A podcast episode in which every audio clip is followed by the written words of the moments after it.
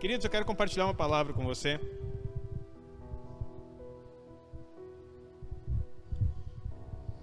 O primeiro texto que eu quero ler está em Provérbios, capítulo vinte e três.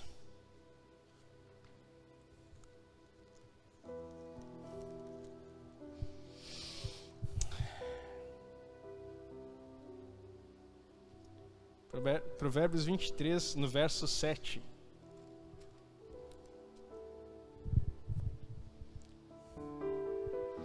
vinte e três, sete. Diz assim a palavra do Senhor: porque como imaginou, porque como imaginou no seu coração, assim ele é. Até esse primeiro ponto, mais uma vez. Porque como imaginou no seu coração, assim ele é. Queridos, eu preguei um tempo atrás falando sobre a imaginação, e outra, outra versão vai dizer assim: como ele pensa em sua alma, assim ele é. E nós tivemos uma série de estudos no ano passado, falando a respeito da nossa constituição, daquilo que nós somos. Talvez você não esteja lembrado, mas nós somos constituídos de espírito, alma e corpo. Essa é a constituição humana que nos faz um ser tripartido, assim como é o nosso Deus, Pai, Filho e Espírito Santo. Eles são três em um, nós somos constituídos nessa mesma essência, porque somos imagem e semelhança desse Deus. E, e não sermos, e por sermos assim, nós carregamos características que são importantes, mas não basta sabermos. Eu lembro que eu fiz até uma ilustração usando alguns irmãos aqui, é, a nossa constituição, e não entendermos o que cada parte do nosso ser, como Deus nos fez, representa e a importância que isso tem. Então, para você lembrar, no espírito é a parte que comunica com Deus, e ali está a nossa consciência, a intuição e comunhão. A nossa consciência, a nossa intuição e a nossa comunhão. A consciência das coisas espirituais, a consciência da existência, a intuição, aquilo que alguns até chamam de sexto sentido, a intuição, aquilo que nos faz perceber as coisas também, no que tange ao espírito, e também a nossa comunhão. Comunhão com quem? Comunhão com Deus. É através do nosso espírito que comunicamos com Deus, e Ele fala conosco. E talvez você possa pensar aí sentado, dizendo assim: pastor, mas eu não sinto muito essa comunhão, não entendo muito bem como é que é esse negócio. É isso que eu quero falar com você hoje, a respeito de uma batalha que nós travamos na nossa mente. Então o tema dessa mensagem é a nossa mente, um campo de batalha. Nossa mente, um campo de batalha. E talvez tenha até livros com esse título, mas eu quero falar específico sobre isso. Então o nosso espírito, ele pode ser confundido muitas vezes com a nossa alma, nas nossas vivências. E a Bíblia torna isso claro. E há momentos que a Bíblia fala que trata o nosso espírito e alma como se fosse uma coisa só. Porque quando Cristo vem fazer parte da nossa vida, e nós começamos a morrer a nossa vida terrena, e morrer para as nossas vontades, a vida de Cristo, também preguei uma série sobre isso, a vida de Cristo em nós começa a fazer com que sejamos um com Ele. E ao sermos um com Ele, já não vivemos mais nós, mas Cristo vive no nosso interior, é o que Paulo diz, amém? E aí nós começamos a ter é, uma unidade com o Senhor. Só que isso não é simples de se entender, tampouco simples de praticar quando tentamos racionalizar. Não se trata de você sair daqui desse culto e dizer assim: a partir de hoje eu vou viver com Cristo. Não é um pensamento positivo, apesar de que as declarações nos conduzem a sucesso em diversas coisas. Mas é uma experiência de vida aonde Cristo, que está em nós, assume o controle disso. Então o Espírito fala da consciência, intuição e comunhão com esse Deus. Agora, a nossa alma fala do quê? Mente, vontade e emoções. A nossa alma está falando do que nós temos: uma mente, vontade e emoções. E olha que eu quero dizer para vocês que isso aqui é importantíssimo lembrarmos, porque já estudamos, e tentarmos colocar isso numa prática de conhecimento de vida. Porque se na nossa alma está a nossa mente, é onde o cognitivo, onde nós aprendemos, onde nós registramos muita coisa, é na nossa mente. A, a mente é num sentido grego, filosófico, e se você pensar no sentido biológico, quando fala a mente, está falando cérebro. É no nosso cérebro que está. a, a escola acadêmica, ela tem, é regida por um sentido estoico, que é uma filosofia, aonde se crê que a vida do ser humano é finita ao seu cérebro, ou seja, a partir do momento que morreu, deixa de existir.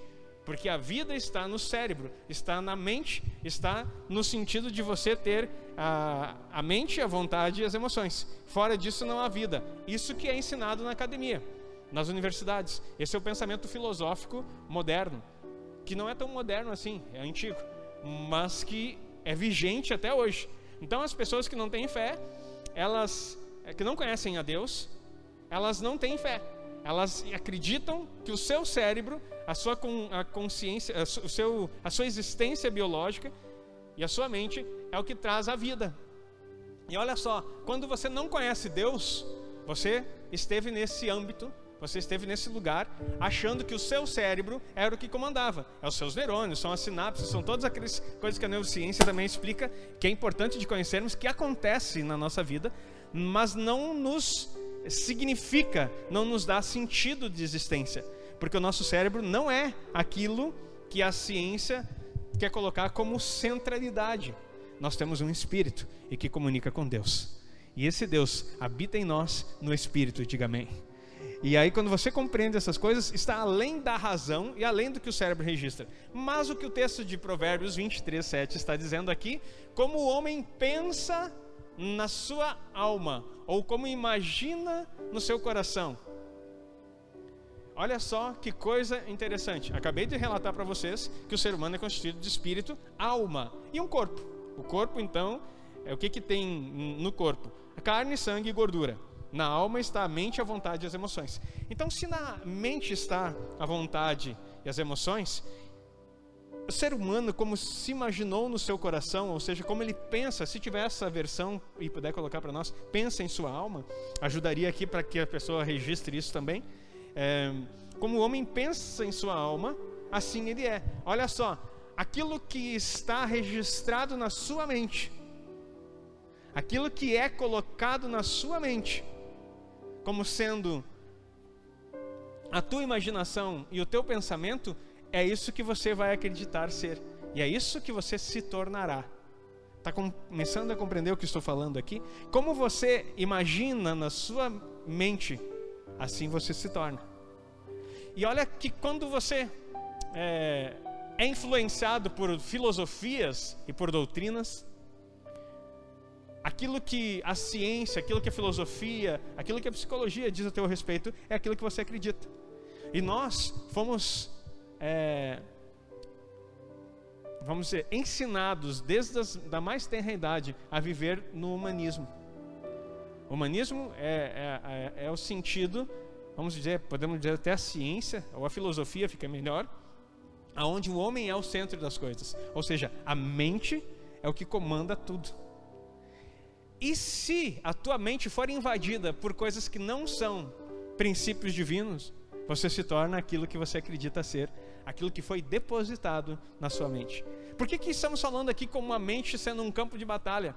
Porque a maioria das pessoas não para para verificar até quando as coisas de Deus são reais para nós, e até quando os ensinos acadêmicos, sociais, educacionais, sejam lá o que for, são realidades na nossa vida. E nós costumamos, por educação, por isso que a Bíblia fala em Deuteronômio seis, que nós deveríamos inculcar na cabeça dos nossos filhos os princípios da, da palavra de Deus, porque elas nos trarão realidades no físico. Agora, os princípios que foram inculcados na sua mentalidade desde criança, por todas essas ciências e filosofias que falei, faça, faz com que você acredite que você é aquilo que é dito na sociedade. E você não consegue muitas vezes romper para o novo de Deus. Eu quero dizer para vocês que não está na palavra de Deus as heresias, os problemas, as dificuldades, os ensinamentos errados, não estão contidos na palavra de Deus, porque ela é a palavra viva e eficaz, que tem poder de dividir corpo, alma e espírito, juntas e medulas. Ele consegue discernir a intenção do coração. Agora, as filosofias humanas, que são interpretações que os homens durante a sua vi vivência na mente conseguem captar do, do, do seu ambiente, essas sim podem carregar conceitos contrários à palavra de Deus. E esses conceitos contrários à palavra de Deus desenham um destino para você totalmente diferente daquilo que Deus sonhou para ti. E aqui que está o X da questão. Nós precisamos vencer essa batalha aonde as coisas terrenas tentam dominar a nossa mente, e da forma que nós acreditamos, conforme aquilo que vemos, os sentidos que somos carregados, acabamos nos tornando. Enquanto que Deus diz a teu respeito coisas maravilhosas e que muitas vezes você não acredita, porque tua mente está tão bombardeada com ensinamentos que são contrários à palavra de Deus, que você olha e acha que esse livro se trata de um livro de histórias de religião, e não um alimento poderoso, transformador, não uma declaração profética daquilo que você já se tornou em Cristo Jesus. Diga amém. Você precisa entender o que, que a Bíblia está dizendo a teu respeito, e mergulhar a tua mente, então, naquilo que de fato é. Olha, quando Satanás consegue acessar a tua mente, eu quero dizer para você que ele acessa. Satanás acessa a mente. O lugar onde ele vence as batalhas é na mente, porque na mente é, que, é onde ele consegue lançar os dardos inflamados do maligno, aonde a própria palavra fala em Efésios seis, que nós temos que carregar o escudo da fé, com o qual nós podemos apagar os dardos inflamados do maligno. Então é na mente que ele lança os seus dardos para tentar te derrubar, e é lá na mente onde você capta as palavras, as vozes contrárias àquilo que Deus falou a teu respeito. É na mente que somos carregados de palavras contrárias àquilo que Deus falou a nosso respeito. E o pior de tudo é que nós ouvimos pelos sentidos. Lembra que no ensino do ano passado, eu disse que quando o homem pecou, ele se tornou não mais um homem espiritual, mas um homem dos sentidos. O que é o homem dos sentidos? Aquele que é guiado pelo que ouve, pelo que vê, pelo que cheira, pelo que toca, pelo que sente. Porque na alma estão o quê? A mente, que é o teu conhecimento e aquilo que você carrega, a vontade, que é aquilo que você quer fazer. Preste atenção nessa palavra. É na tua alma que estão as tuas vontades. Ah, eu não quero isso, eu quero isso, eu quero aquilo. Os teus desejos, vontade está na tua alma. E também as tuas emoções. É na alma, por isso que nós falamos a respeito do, do crente, muitas vezes almático. É na alma que você se vitima, é na alma que você se autocomisera, é na alma que você se acha incapaz, é na alma que você se acha coitadinho, é na alma que você fica dizendo: não olham para mim, ninguém me cumprimenta, ninguém me abraça, ninguém me vê, ninguém me ama, ninguém me quer. É na alma que carregamos essas impressões diabólicas a respeito daquilo que Deus fez você para ser. E o diabo lança setas distorcendo as tuas impressões, e os teus comportamentos reagem de acordo com aquilo que você imagina, porque ainda a sua mente está dominando. Então, pastor, quer dizer que nós temos que começar a meditar, esvaziar a mente? Não. Não se trata nada de meditação e nem de esvaziar a mente. Se trata de fazer afirmações, ou melhor, conhecer as afirmações feitas a teu respeito, que estão na palavra de Deus, no qual o Senhor já disse que você é, e você não pode duvidar, mas simplesmente se liberar em Cristo Jesus, liberar da vida de Deus, para que você seja aquilo que Ele disse que você nasceu para ser. Na tua mente está o acesso do maligno. Eu quero dizer: mas pastor, eu já me converti, eu tenho, estou em Cristo, a vida de Deus está em mim. Eu sei, mas a tua mente continua sendo acessada. A tua mente continua sendo acessada, mesmo que você já tenha se convertido, porque é o campo de batalha onde Satanás continua conseguindo lançar seus dardos. E sabe, eu tenho uma notícia para te dar: isso vai ser até Jesus voltar, ou você ir para a glória. Não tem como você vencer os ataques do maligno na mente. Se não me falha a memória, foi até Martinho Lutero ou Agostinho, um dos dois, agora não me lembro, que falou que você não pode impedir que um pássaro sente na sua cabeça, mas pode impedir que ele faça um ninho. Então eu quero dizer para você que os pensamentos contrários, as setas do maligno, elas podem até passar pela tua cabeça, mas você não pode deixar com que elas, como sendo pássaros, façam ninhos e falem a respeito de ti aquilo que o Senhor não projetou você para ser. E aí você precisa começar a vencer essas batalhas, porque estamos carregados num ambiente espiritual da, do mal, da maldade, onde principados e potestades estão batalhando continuamente contra você e contra mim, contra aquele que se chama Filho de Deus. E eles estão fazendo de tudo para de novo colocar no teu coração medo, para colocar no teu coração desesperança. Você não... Parece que eu, eu gostava de assistir aqueles filmes que falam assim a respeito de looping do tempo, efeito borboleta, todas essas coisas. Eu, eu, eu assistia e dava, se você não sabe, que é aquelas coisas que parece que estão sempre repetindo e você está voltando naquele negócio. Eu achava divertido até. Agora, de dois mil e vinte para cá, parece que nós entramos num looping, num efeito borboleta, porque parece que quando nós estamos saindo, começa tudo de novo. Eu quero dizer que, por mais que essas histórias, esses filmes sejam até divertidas, e eu acho que perdeu a graça depois do que vivenciamos na pandemia, essas, essas sequências que repetem tragédias e expectativas frustradas não é o linear de Deus, porque ele diz que ele é o alfa e o ômega, o princípio e o fim.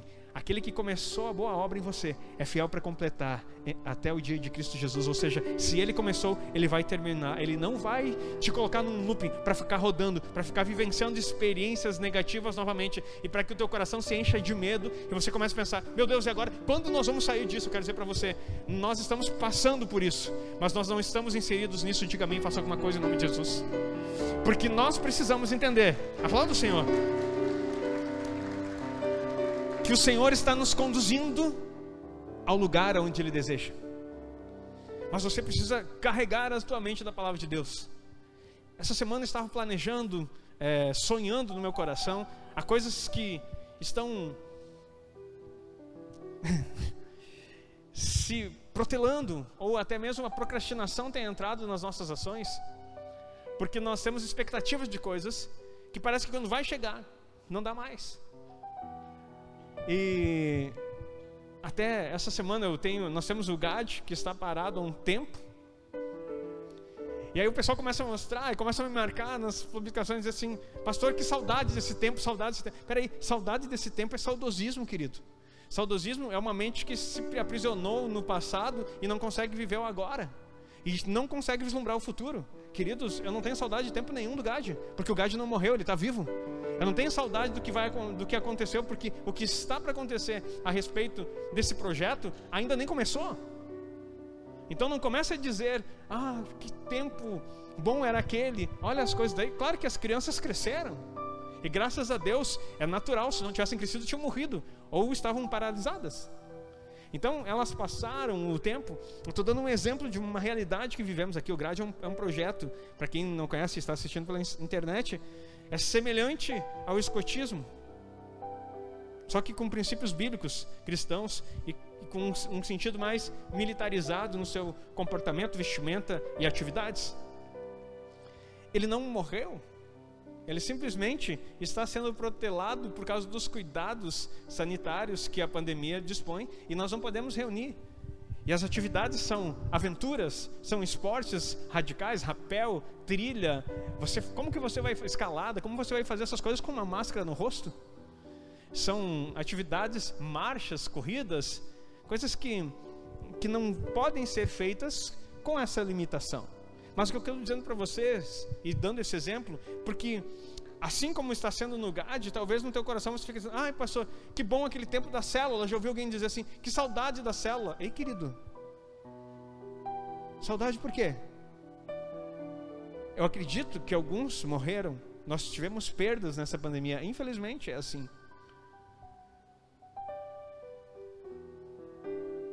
E eu creio que não é a vontade de Deus que nenhuma tragédia aconteça nas nossas situações. Mas eu também creio que ninguém morre na véspera. Por mais trágico que seja, e as perdas que tive, inclusive de amigos, pastores e colegas, foram quatro, fora os irmãos aqui da igreja. Essas perdas foram lamentáveis pela situação do Covid. Mas eu continuo crendo que Deus continua sendo Deus. E que nada acontece fora do seu propósito. O propósito dele é que alguém morresse assim? Não. Mas ele não perdeu o sentido das coisas. Deus não está com a mão na cabeça dizendo, e agora, o que vou fazer? Ele sabe exatamente onde ele está. E todo aquele que está com ele também sabe exatamente para onde está indo. Diga amém. Você precisa ter essa, esse entendimento no seu coração. Queridos, pastor, mas eu tô... a percepção está interessante, mas aonde nós vamos chegar nessa palavra? Eu quero dizer para você que aquilo que você começar a imaginar no seu coração é aquilo que vai se tornar uma realidade. Eu quero dizer, eu tenho sonhado. Eu tenho sonhado, não só com o G A D. Essa, agora eu, mandei um, eu tenho um grupo do pessoal que eu vou treinar específico para algo que vamos fazer na igreja. Mandei essa semana, vamos treinar. Eu tenho o desejo de ver a célula voltando. E você tem que começar a visualizar a tua célula. A tua casa tem que ser um lugar de transformação. Ah, pastor, mas o Covid. Queridos, não quero entrar em situações políticas aqui. E nem é o caso. Mas ouvi um, que é médico inclusive, da nossa região, certa vez dizer, logo no início da pandemia, que a pandemia ela vai funcionar da seguinte maneira. Ela vinha, vinha com uma, uma forte leva. Depois ela ia voltar. Ia voltar em várias ondas, até que todos, setenta por cento da população, tivesse tido o Covid. E quando a partir dos setenta por cento da população carregassem esse vírus, a própria imunidade, o próprio corpo, ia começar a reagir e esse vírus ia enfraquecer, ia se tornar como qualquer outras doenças tão mortais que existiram. Ou você desconhece como foi o sarampo, como foi a cachumba, como foi a catapora. Você acha, varicela, você acha que algumas já foram erradicadas, você acha que elas foram menos perigosas? Agora, o nosso corpo desenvolveu. Eu me lembro que no tempo que eu era criança, uh, a gente se largava tudo junto, a gurizada. Você pode até criticar, eu não estou aqui, não sou dessa área, não sou da área médica, mas eu estou falando que eu vivi e estou aqui. Né? E passei pelo Covid já também, graças a Deus, antes de, de existir a vacina. Então, naquela época, quando alguém tinha catapora, sabe o que que fazia? A gurizada ia tudo brincar junto, para pegar de uma vez. Quanto mais rápido pegasse esse negócio, mais rápido tu estava livre. E daí, eu me lembro que na, na escola a gente conversava com os colegas assim, já pegou cachumba? Nos dois lados. Diziam assim. Aí eu num lado só, e queria rápido pegar a cachumba. Por quê? Porque passava, doía, eu tive cachumba. Foi bem complicado. Mas passava. Agora... eu não estou dizendo para você ser irresponsável. Inclusive, nós estamos cumprindo todos os protocolos aqui. Mas eu quero que você não tenha medo achando que isso vai te derrubar e vai acabar com a tua vida, que vai acabar com a humanidade, que não vai não. Você podia ter dito pelo menos um amém aqui, para mim entender que você está entendendo o que eu estou falando, que ainda há esperança no teu coração. Eu estou dizendo que isso não é o fim da humanidade através disso aqui. Amém? Mas simplesmente o que nós estamos passando. Mas vamos prosseguir. Olha só. Segunda Coríntios onze, três, coloca por favor ali na, na tela, Segunda Coríntios onze, três. Então aquilo que você imagina, aquilo que você deixa ser ouvido, e tem muitas vozes aí que querem te confundir, elas podem fazer você perder o foco do que Deus planejou para você. Ele não muda o plano, mas você pode abortar a missão. Linguagem militar, mas eu acho que tu entendeu. Ele não muda o plano a teu respeito, mas você pode desistir no meio do caminho, por causa das vozes contrárias. As vozes contrárias. Então você precisa entender que aquilo que direciona você é um alvo específico aonde você está indo. E a Bíblia fala que o nosso alvo é o próprio Cristo. Então não desista no caminho por causa dessas coisas que estão acontecendo ao teu redor. Olha o que diz... Mas temos que, assim como a serpente enganou Eva com a sua astúcia, assim também sejam de alguma sorte corrompidos os vossos sentidos e se apartem da simplicidade que há em Cristo.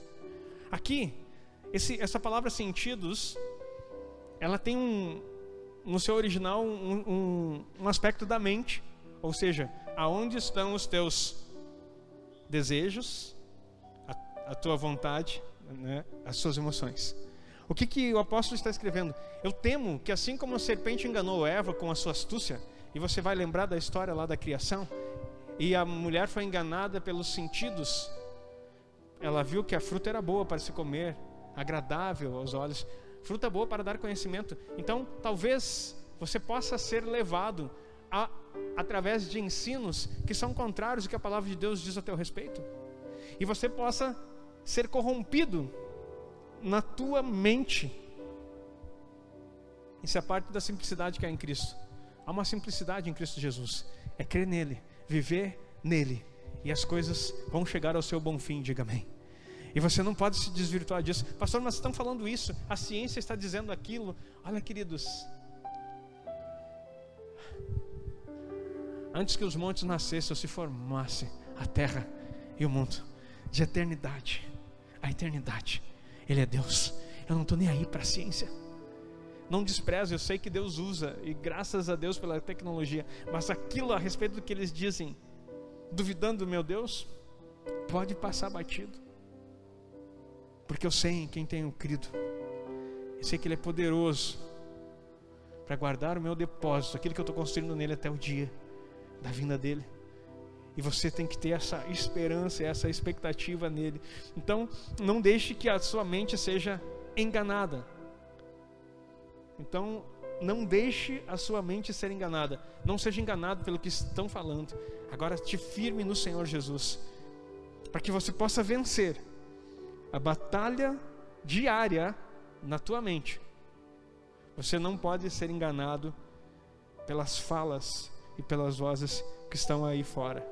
Essa seria a primeira coisa. Segunda, Tiago quatro, oito.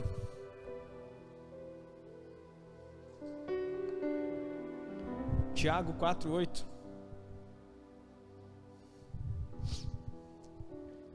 Chegai-vos a Deus, e Ele se chegará a vós.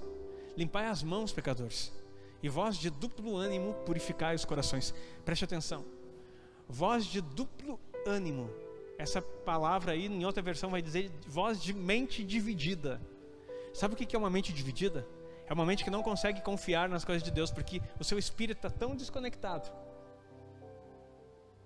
da mente, a sua alma, da alma, o seu espírito está tão desconectado da alma, não tem vida de Deus, que ele sempre fica em mente dividida. Sabe o que é uma mente dividida?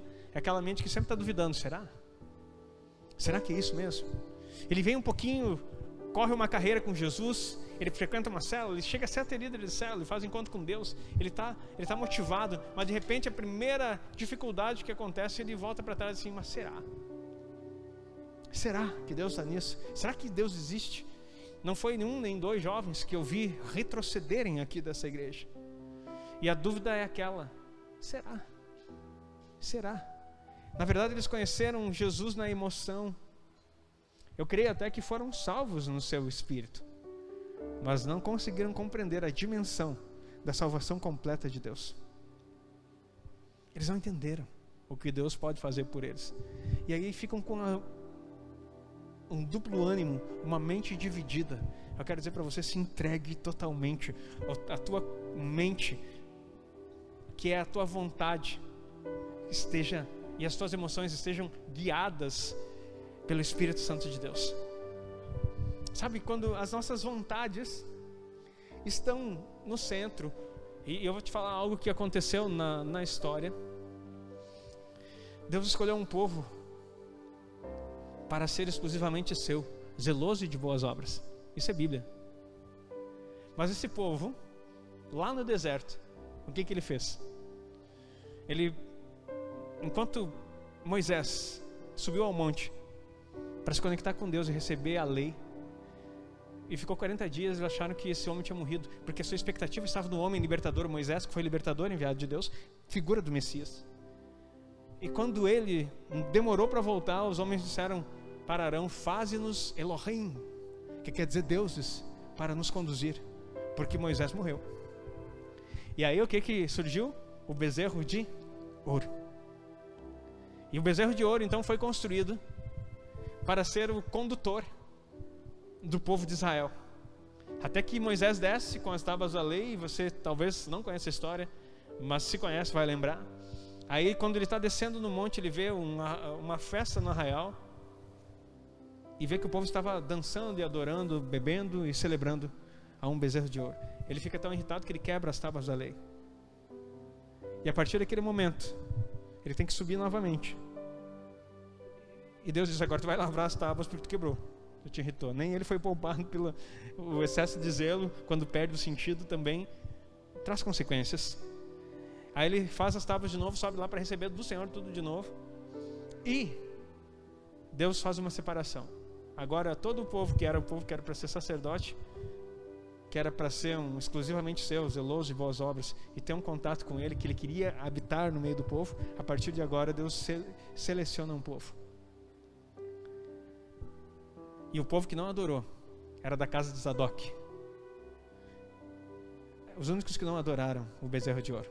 Daí ele levanta uma linha sacerdotal,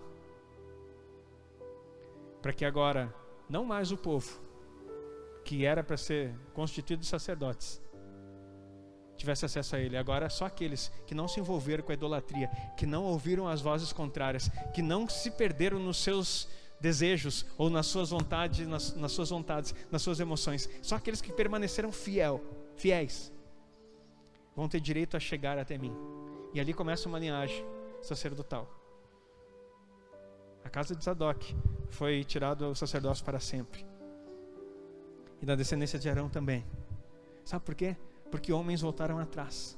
Aí a história parece que ficou perdida, até que vem Jesus, e, e a palavra diz que ele nos constituiu reis e sacerdotes para Deus em Cristo Jesus. Olha que maravilha, novamente nós somos constituídos reis e sacerdotes. Sabe o que quer dizer? É o sacerdócio universal do crente. É aquilo que você precisa entender, que você não precisa de pessoas para te colocar em contato com Deus. Eu sou um pregador, eu sou um pastor aqui nessa casa. Na verdade, pastor por ordenação, mestre por dom e ministério.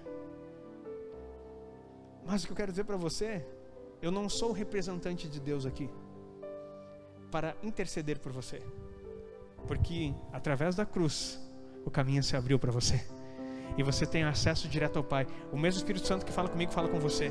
Para mim, ele direciona algumas coisas dentro de uma visão que ele chamou para constituir mestres, os cinco ministérios, para aperfeiçoamento dos santos. O meu, a minha função é aperfeiçoar você, para que o seu sacerdócio seja impecável diante do Senhor Jesus. Diga amém. Você podia aplaudir o Senhor por isso. Não se trata do que eu entrego para você. Se trata do que Deus entrega para mim. E eu aperfeiçoo você, para que você a cada dia seja um sacerdote diante dele e represente ele em todo lugar onde você estiver.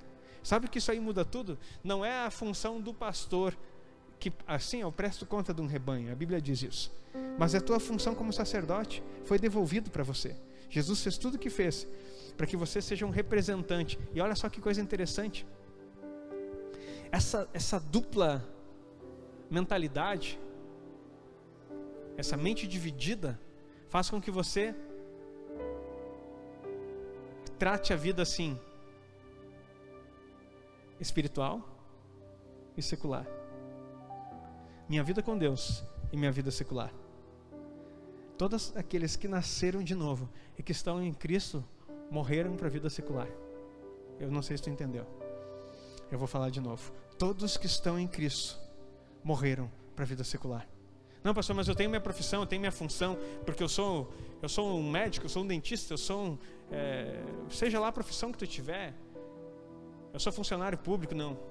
A partir do momento que você nasceu de novo, você passa a ser um sacerdote. Como assim, pastor? Exatamente isso. E aí você representa Cristo no lugar onde você está. Não quer dizer que você vai parar de trabalhar e vai ficar aqui na igreja. Não é isso que significa. Mas agora, a tua função não importa mais nada. Agora, aquilo que Deus te fez para ser, é o que você deveria ser em todo lugar. Não é a tua profissão que te faz, mas é Cristo em você, que faz com que o teu sacerdócio seja ligado. Muita gente almeja isso aqui, a plataforma, achando que aqui em cima você é pastor, mestre, apóstolo, evangelista. Não. Há um chamado para exercer esse treinamento dos santos, mas você é sacerdote, aonde você está. E representa Cristo. E o céu vem quando você simplesmente diz que o teu reino venha, seja feito tua vontade assim na terra como no céu. É, está aberto o caminho, depende exclusivamente e unicamente de você. Então não fique com mente dividida achando que as coisas... Não, agora a minha vida, eu tenho que organizar minha vida profissional, pastor. Eu tenho que fazer não sei o que, minha, minha vida espiritual, pastor. Eu tenho que... Agora eu estou em crise na, naquilo que eu vou ser. Não, querido. Se tu está em crise no que você vai ser, você ainda não é nada em Cristo. Porque em Jesus a tua identidade é totalmente firmada e você já sabe o que você vai ser. Você é um peregrino nessa terra.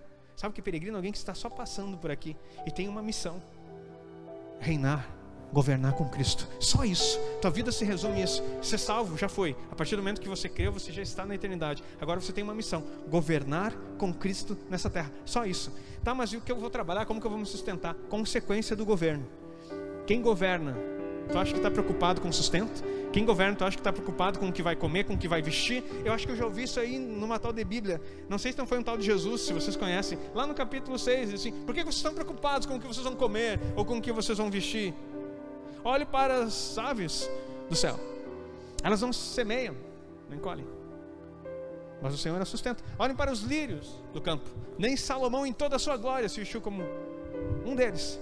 Se Deus cuida assim da erva do campo, quanto mais de você. E você ainda fica preocupado achando com o que você vai ser, com uma mente dividida, porque as vozes que não são de Deus ficam dizendo a teu respeito coisas que você não entendeu ainda, que não tem nada a ver com você. Tua profissão, querido, bênção, mas não tem nada a ver com o teu propósito. Teu propósito é ser um sacerdote do Senhor Jesus e representá-lo aonde estiver. Aonde você estiver, o reino tem que vir. As coisas de Deus têm que acontecer na sua vida. A tua mente não pode ser dividida. Pastor, mas eu queria tanto ser um pastor. E por que que não está pastoreando? Tem uma cidade inteira para pastorear aí. Não, mas eu queria aqui, nessa igreja bonita, agora está ficando legal. Eu queria estar aqui em cima, pastor. E assim, queridos, aqui em cima. Aqui em cima. Tu acha que o pastoreio está aqui em cima? Tu acha que eu consigo pastorear você com uma hora semanal? É que o detalhe é que nós estamos acostumados também a ser pastoreado pelo Senhor Jesus, só aqui. E às vezes não conseguimos nem dizer um amém para um negócio que está fazendo, porque nós estamos tão gelados, tão distantes, que nós não temos essa vida cotidiana de um incendiar diário com Deus. E aí a gente só abre a Bíblia, e na verdade nem abrimos, né, porque é projetado ali, uma vez no domingo, e achamos que nós estamos vivendo o Evangelho. Queridos, triste ilusão. Isso se chama religião. O sacerdote, o sacerdócio acontece com você, todos os dias. Você acorda assim: Senhor Jesus, obrigado pela vida, porque eu acordei hoje. Hoje eu tenho que te representar nessa terra. Espírito Santo, fala comigo o que eu preciso fazer, como eu devo agir, quais são os negócios que eu devo fazer. Esse negócio vai glorificar o teu nome, Pai. O que eu posso fazer com o dinheiro que eu vou ganhar nesse negócio, Senhor? Eu vou conseguir investir no teu reino de uma forma apropriada? Eu vou conseguir abençoar pessoas ao meu redor? Senhor, eu vou conseguir transformar vidas? Se não, não é negócio para você.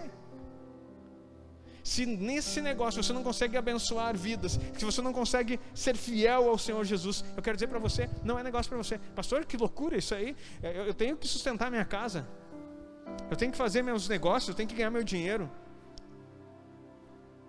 Queridos, é por isso que o crente não consegue dimensionar e não consegue experimentar a bênção do Senhor que enriquece, porque ele ainda acha que as coisas dependem do seu esforço, enquanto que na verdade o que precisa mudar é a mente, e você começar a entender que é um discurso só. Deus te fez com um propósito nessa terra: governar, ser transbordante, mudar realidades, primeiro a sua, é claro, e depois de todas as pessoas que o cercam. Vamos continuar. Então você precisa não ter uma mente dividida. Segundo, não ser enganado. Segundo, não ter uma mente dividida. Segundo, terceiro, perdão, terceiro aspecto: renovar a mente. Romanos doze, dois, coloca lá para nós. Romanos doze, dois. E não ser desconformados com esse mundo, mas ser transformado pela renovação do vosso entendimento. Metanoia, mudança de mente. Muda a tua mente, para que experimentais qual seja a boa, agradável e perfeita vontade de Deus. A perfeita vontade de Deus só vai acontecer quando a tua mente mudar. Mude teu aspecto de ver o mundo. Olhe com os olhos da fé. Olhe com os olhos da Bíblia. Olhe com a ótica da palavra. Pare de olhar realidades físicas achando que elas te definem, porque elas não te definem. Tivemos o privilégio de experimentar grandes coisas no ano que passou, e esse ano será maior ainda, diga amém. Mas nós vimos aqui, participando da cruzada de milagres, Deus mudando situações e realidades físicas. dezessete irmãos nossos foram curados aqui dentro, de forma espantosa. Agora acabamos de ver mais um testemunho. Deus continua sendo Deus, agindo no meio da igreja, fazendo coisas que estão fora do entendimento biológico, aquilo que não cabe na mente. Milagres acontecendo. E, e tivemos milagres extraordinários aqui. Só que aí nós recebemos de Deus e nós voltamos a pensar: pois é, e agora o que, que nós vamos fazer? Como é que vai ser? O que, que Deus está esperando de nós? E nós voltamos a planejar as nossas coisas e esquecemos de nos conectar, queridos. Ah, o meu desejo e a minha oração tem sido que você seja incendiado pelo teu coração, no teu coração, que você comece a olhar assim, ó, você comece a ver a realidade de lá, você comece a ver a realidade que você está vivenciando, você que me ouve pela internet, no teu território, onde você está, e você comece a querer ser esse agente de transformação. E sabe a coisa mais linda de tudo isso? É que não precisa nenhuma especialização, não precisa nenhum curso teológico, não precisa nenhum... sei lá o que, título, nenhum reconhecimento humano, só precisa de um coração desejoso da presença do Senhor, que se dobre diante dele e diz assim: Senhor, eis-me aqui, Renene, eis-me aqui, envia-me a mim, eis-me aqui, ainda dá tempo, ainda Deus quer te usar, ainda tem tempo dele poder fazer algo extraordinário em você e através de você, ainda dá tempo de você ser usado pelo Senhor. Ah, pastor, mas o Senhor não sabe da minha rotina. Esquece, muda a mente, não se conforme com esse mundo. O mundo ele vai te colocar numa carreira, simplesmente num sistema onde você pode conquistar muitas coisas.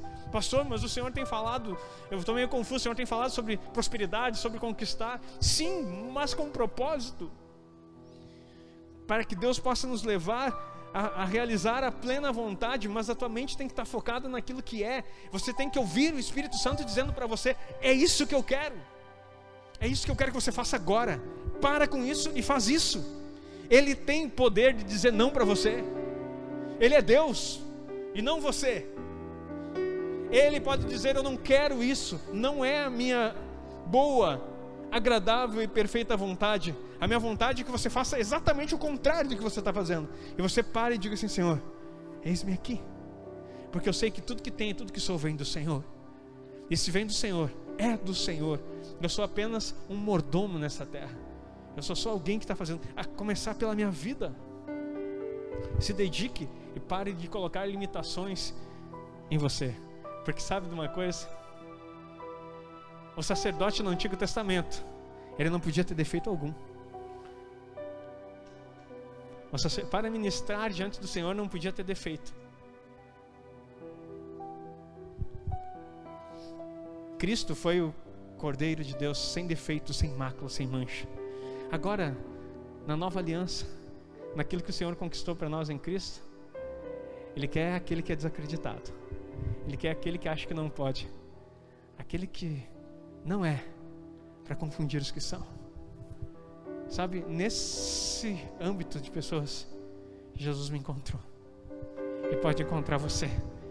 Não aquilo que a sociedade acha que tem que ser o melhor, não, aqueles que se dispõem a fazer, com o defeito que você tem, com a imperfeição que você carrega, com as limitações que você bem conhece.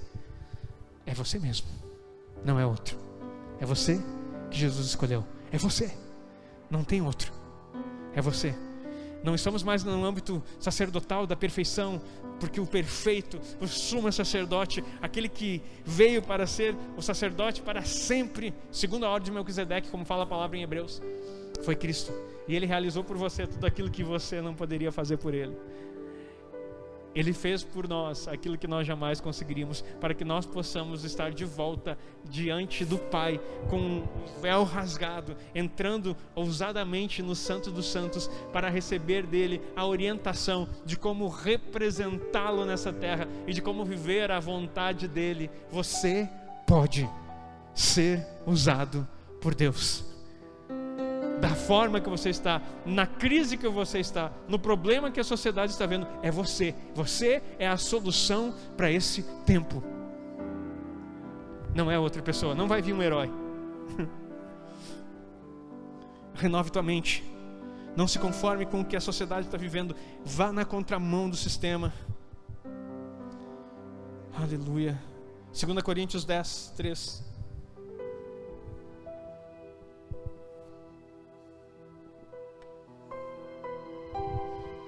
E os seguintes, vai até os cinco depois. Porque andando na carne, não militamos segundo a carne. Olha só, começa aqui uma orientação para vocês. Estamos falando de mudança de mente. Andando na carne, quer dizer, quando nós estamos vivos nesse corpo, nós não lutamos segundo o nosso corpo. É isso que o apóstolo Paulo está dizendo à igreja de Corinto. Olha o próximo versículo. Porque as armas da nossa milícia, ou do nosso, do nosso exército, não são carnais.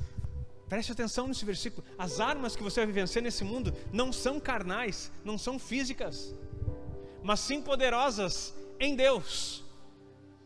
Elas são poderosas não em você, em Deus, porque é a vida de Deus em você. Poderosas em Deus para a destruição das fortalezas, destruindo argumentos e toda a altivez que se levanta contra o conhecimento de Deus. Meu Deus, sublinha esse versículo, marca na tua Bíblia. Olha só, as A milícia, as armas, são poderosas em Deus para destruir todo o argumento e toda a altivez, todo espírito altivo que se levanta contra o conhecimento de Deus, e levando cativo todo o entendimento à obediência de Cristo. Outra versão vai dizer, levando cativo todo o pensamento à obediência de Cristo.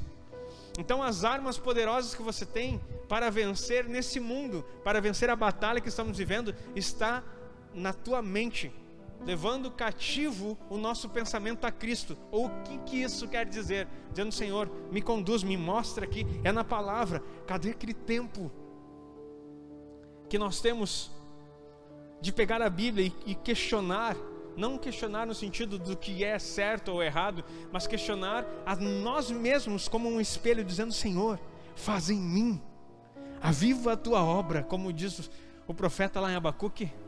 Nos nossos dias, que as coisas que aconteceram no passado possam acontecer. Querido, eu preciso montar um time de vencedores que queiram acordar cedo para ler Bíblia e orar. Eu preciso montar um time que queira estudar a palavra e que depois que a gente estudar a palavra, diz assim, ó, ei, pastor, nós vamos sair e nós vamos ganhar vidas por aí. Nós vamos fazer as coisas acontecer. Pessoas que desejam começar uma vida diferente e aproveitar o tempo que tem para fazer algo significativo para Deus. Eu tenho orado por isso. Eu tenho pedido, Senhor, me dê esses homens, essas mulheres que queiram, que tenham um coração incendiado. Você tem o tempo, pastor, mas eu nem comecei minha vida ainda, eu nem comecei minha profissão. Eu quero dizer para você, você tem uma profissão: trazer o evangelho do reino para esse lugar. Essa é a tua profissão, te apresento. Eu gosto do, de filmes de guerra e fui militar há um bom tempo e acho muito atrativo isso. Mas um filme que marcou, apesar de ser uma lenda, mas aquele filme trezentos que fala dos espartanos. Tem uma parte do filme que eu acho muito interessante. Havia um povo que tinha juntado vários guerreiros para uma batalha, e você que assistiu o filme vai lembrar muito bem da cena. E aí encontraram com os trezentos de Esparta, e daí eles disseram, vocês trouxeram só isso? E eles com milhares de soldados. Aí o líder deles, que no filme se chama Leônidas, começa a perguntar para o pessoal, qual é a tua profissão? Fazendeiro, não sei o que lá. E todos eles tinham várias profissões, menos ser guerreiros. E ele vira para os espartanos e pergunta qual é a profissão deles. E eles dão um brado, porque a profissão de um espartano era ser um guerreiro. Eles sabiam muito bem o que eles nasceram para ser, vencedores. E ele disse assim no final: eu trouxe muito mais soldados do que você, porque eu quero dizer para você que Deus sabe exatamente o que Ele te fez para ser nesse lugar.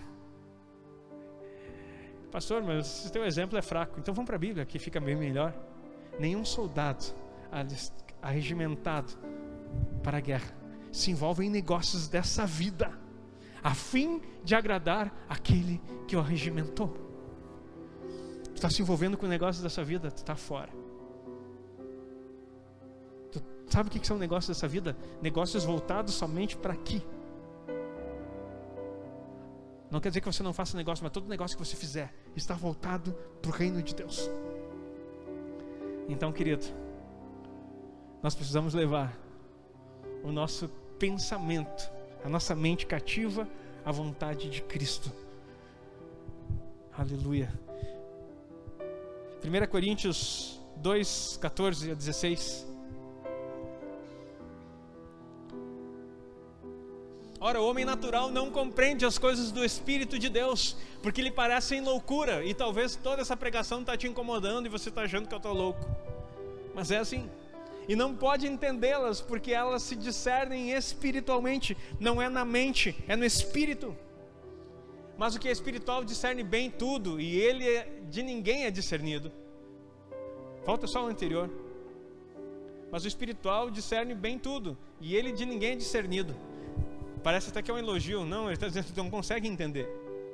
Ninguém consegue discernir o que está acontecendo na vida espiritual daquele que é espiritual. Mas o espiritual consegue discernir todas as coisas. Pode colocar o próximo. Porque quem conheceu a mente do Senhor, para que o possa instruí-lo? Mas nós temos a mente de Cristo. Nós temos a mente de Cristo. Você tem a mente de Cristo? A tua mente é a mente de Cristo? A tua mente é a mente de Cristo, ou ainda é a mente que fizeram na escolinha para você? Ou ainda é a mente acadêmica, que você olha para lá e estufa o peito? Eu estudei, eu estudei grande coisa. Paulo, o apóstolo Paulo, era doutor dos doutores, fariseu dos fariseus, dos mais altos cargos militares da guarda do templo, e doutor na lei e no conhecimento, poliglota, falando diversos idiomas naquele tempo. Ele diz assim: eu considerei tudo o meu conhecimento humano da mente como esterco mediante a revelação de Cristo em mim. Quero dizer para vocês, talvez você não tenha nenhum título, nenhuma formação, mas você tem a oportunidade de ter a mente de Cristo aí em você e fazer grandes coisas para o reino de Deus. Você tem a oportunidade de aí dentro deixar que o Espírito Santo mude quem você é e faça grandes coisas, não pelo conhecimento. Não tente imitar ninguém, seja autêntico. Pastor, o senhor não gosta de estudo? Gosto, estudei muito. Esse dia eu estava até olhando aí para voltar a estudar de novo, faz parte. E na verdade estou estudando, estou fazendo alguns cursos, sempre estou estudando. Sempre estou investindo em educação, sempre estou investindo na minha mente. Agora estou fazendo cursos de coach de novo, me aprofundando mais. Dentro da empresa onde eu tenho, a empresa que tenho também estou estudando mais, estou sempre estudando.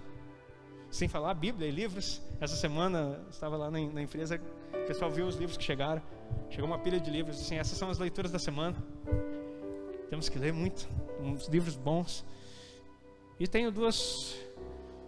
duas faculdades, uma, três, se tu contar que não foi reconhecida pelo M E C, e um mestrado. Não tem nenhum problema em estudar, mas tudo isso não fez nada em relação ao conhecimento de Cristo aqui. A mudança da mente que o Senhor Jesus traz não tem diploma que compre, nem o dinheiro que compre, porque é espiritual. Então você precisa entender que você tem a mente de Cristo aí dentro para fazer grandes coisas nesse tempo. Não corra atrás do vento, não fique com mente dividida. Coloque todo o teu potencial diante do Senhor e diga: eis-me aqui. E eu digo mais uma vez isso: Vença as batalhas da tua mente, se colocando à disposição daquele que tudo pode. Então você precisa ter a mente de Cristo. Quinta coisa, eu acho, me perdi nos números aqui, mas você depois que está anotando. Romanos oito. De cinco a sete. Romanos oito, de cinco a sete. Porque os que são segundo a carne inclinam-se para as coisas da carne. Olha só. E carne, não pense só questões carnais que te levam a pecar. As coisas físicas. Lembra que eu falei do corpo? Falei da alma e falei do espírito? Porque os que são segundo a carne inclinam-se para as coisas da carne, mas os que são segundo o espírito para as coisas do espírito. Porque a inclinação da carne é morte, mas a inclinação do espírito é vida e paz. Porquanto a inclinação da carne é inimizade contra Deus, pois não é sujeita à lei de Deus, nem a ver, na verdade, nem em verdade o pode ser. Portanto, os que estão na carne não podem agradar a Deus. Queridos, aquele que é, volta lá no cinco, por favor. Porque os que são guiados, os que são segundo a carne, inclinam-se para as coisas da carne, mas os que são segundo o Espírito para as coisas do Espírito. A tua mente, ela tem uma conexão com o teu Espírito. Se de fato o Espírito de Deus está em você, elas se fundem numa só. As tuas vontades e as tuas emoções vão agradar ao que o Espírito de Deus no teu espírito realizar. Então quando você começa a ter a visão espiritual das coisas, os teus desejos, as tuas vontades se conectam àquilo que é espiritual. E você não tem mais dificuldade nas coisas. Você começa a entender, Senhor, agora está tudo tão claro para mim. Essa é a tua vontade, isso que o Senhor quer para mim, é isso que é. Por isso que a palavra de Deus diz que todo aquele que está no Espírito é guiado pelo Espírito de Deus. Não se trata de um esforço de dizer, Senhor, quando me guia, eu começar a orar, Senhor, eu quero ser guiado por Ti. Não, é uma mudança da tua mentalidade e conexão com a mente de Cristo. E daí a mente de Cristo nos faz acessar tudo aquilo, aquilo que nele está. Tudo que está em Cristo está à tua disposição espiritualmente. E aí, conforme você se imagina, ou como você pensa na sua mente, agora conectada com o Espírito de Deus, assim você se torna. É isso que Deus espera de você. E aí as batalhas da nossa mente serão vencidas pela vida de Deus em nós, aonde nós conseguimos conectar com as coisas que é da sua vontade, e nós transformamos as realidades espirituais em coisas físicas na no, no nosso território, nas nossas casas, nas nossas vidas, na nossa geografia. Deus quer ativar a mente de Cristo em você, para que a batalha que você vive, onde Satanás lança seus dardos, sejam defendidos Pela, pela vida de Deus e pela essência daquilo que você se tornou em Cristo, e não por aquilo que você está tentando ser, mas por aquilo que você já é, porque Cristo já fez tudo que é necessário para que você, para que você viva a vida plena que Ele tem para você, em nome de Jesus.